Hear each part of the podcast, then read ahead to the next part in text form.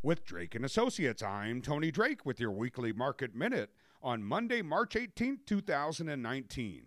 The big story last week was the sudden grounding of the Boeing 737 MAX 8 and 9 passenger jets in dozens of countries. The financial effects of this ban could potentially impact the airline industry and segments of the economy for months. While the news created a headwind for the Dow Industrials, stocks managed to post solid gains for the week as the Nasdaq Composite rose 3.12%, the S&P 500 2.46%, and the Dow 2.25%. Bullish sentiment was also evident overseas.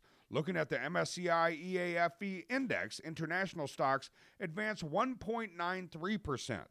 We did see trade meeting delayed. Wall Street expected President Trump and Chinese president to discuss trade issues this month. Thursday, Bloomberg reported that the talk had been postponed with no firm date ahead. We also saw the latest consumer price index show just a 1.5% rise in overall consumer cost in the year ending in February. This number does not suggest an overheating economy. During a 60 Minutes interview last week, Federal Reserve Chairman Jerome Powell said the central bank did not feel any hurry to make a rate move.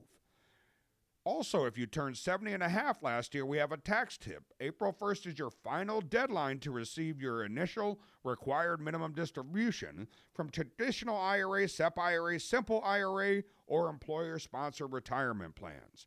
If you take your initial RMD from these retirement accounts this year, you must receive your second RMD from them by December 31st of 2019. Couple pieces of key economic data coming at us this week. On Wednesday, the Federal Reserve wraps up its two day policy meeting, and on Friday, we'll see the February existing home sales.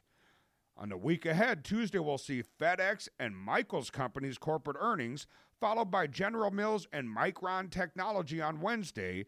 Thursday, we'll wrap up with ConAgra Brands, Darden Restaurants, and Nike. With Drake and Associates, I'm Tony Drake, certified financial planner, News Radio, WTMJ.